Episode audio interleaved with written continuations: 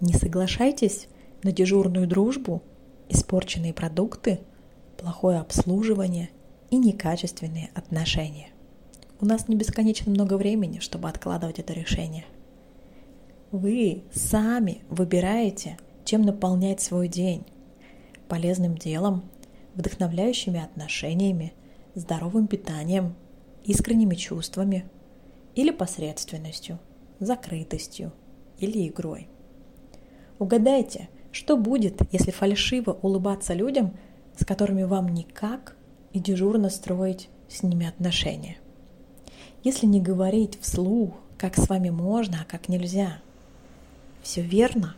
Постепенно вас начнут выбирать такие же формальные люди, с которыми вы будете чувствовать ничего.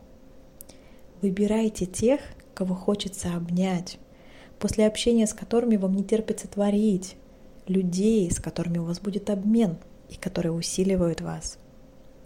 А еще вы выбираете свой путь.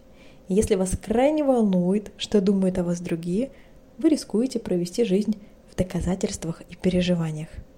Однако единственный человек, кому можно и нужно прислушиваться, это вы сами.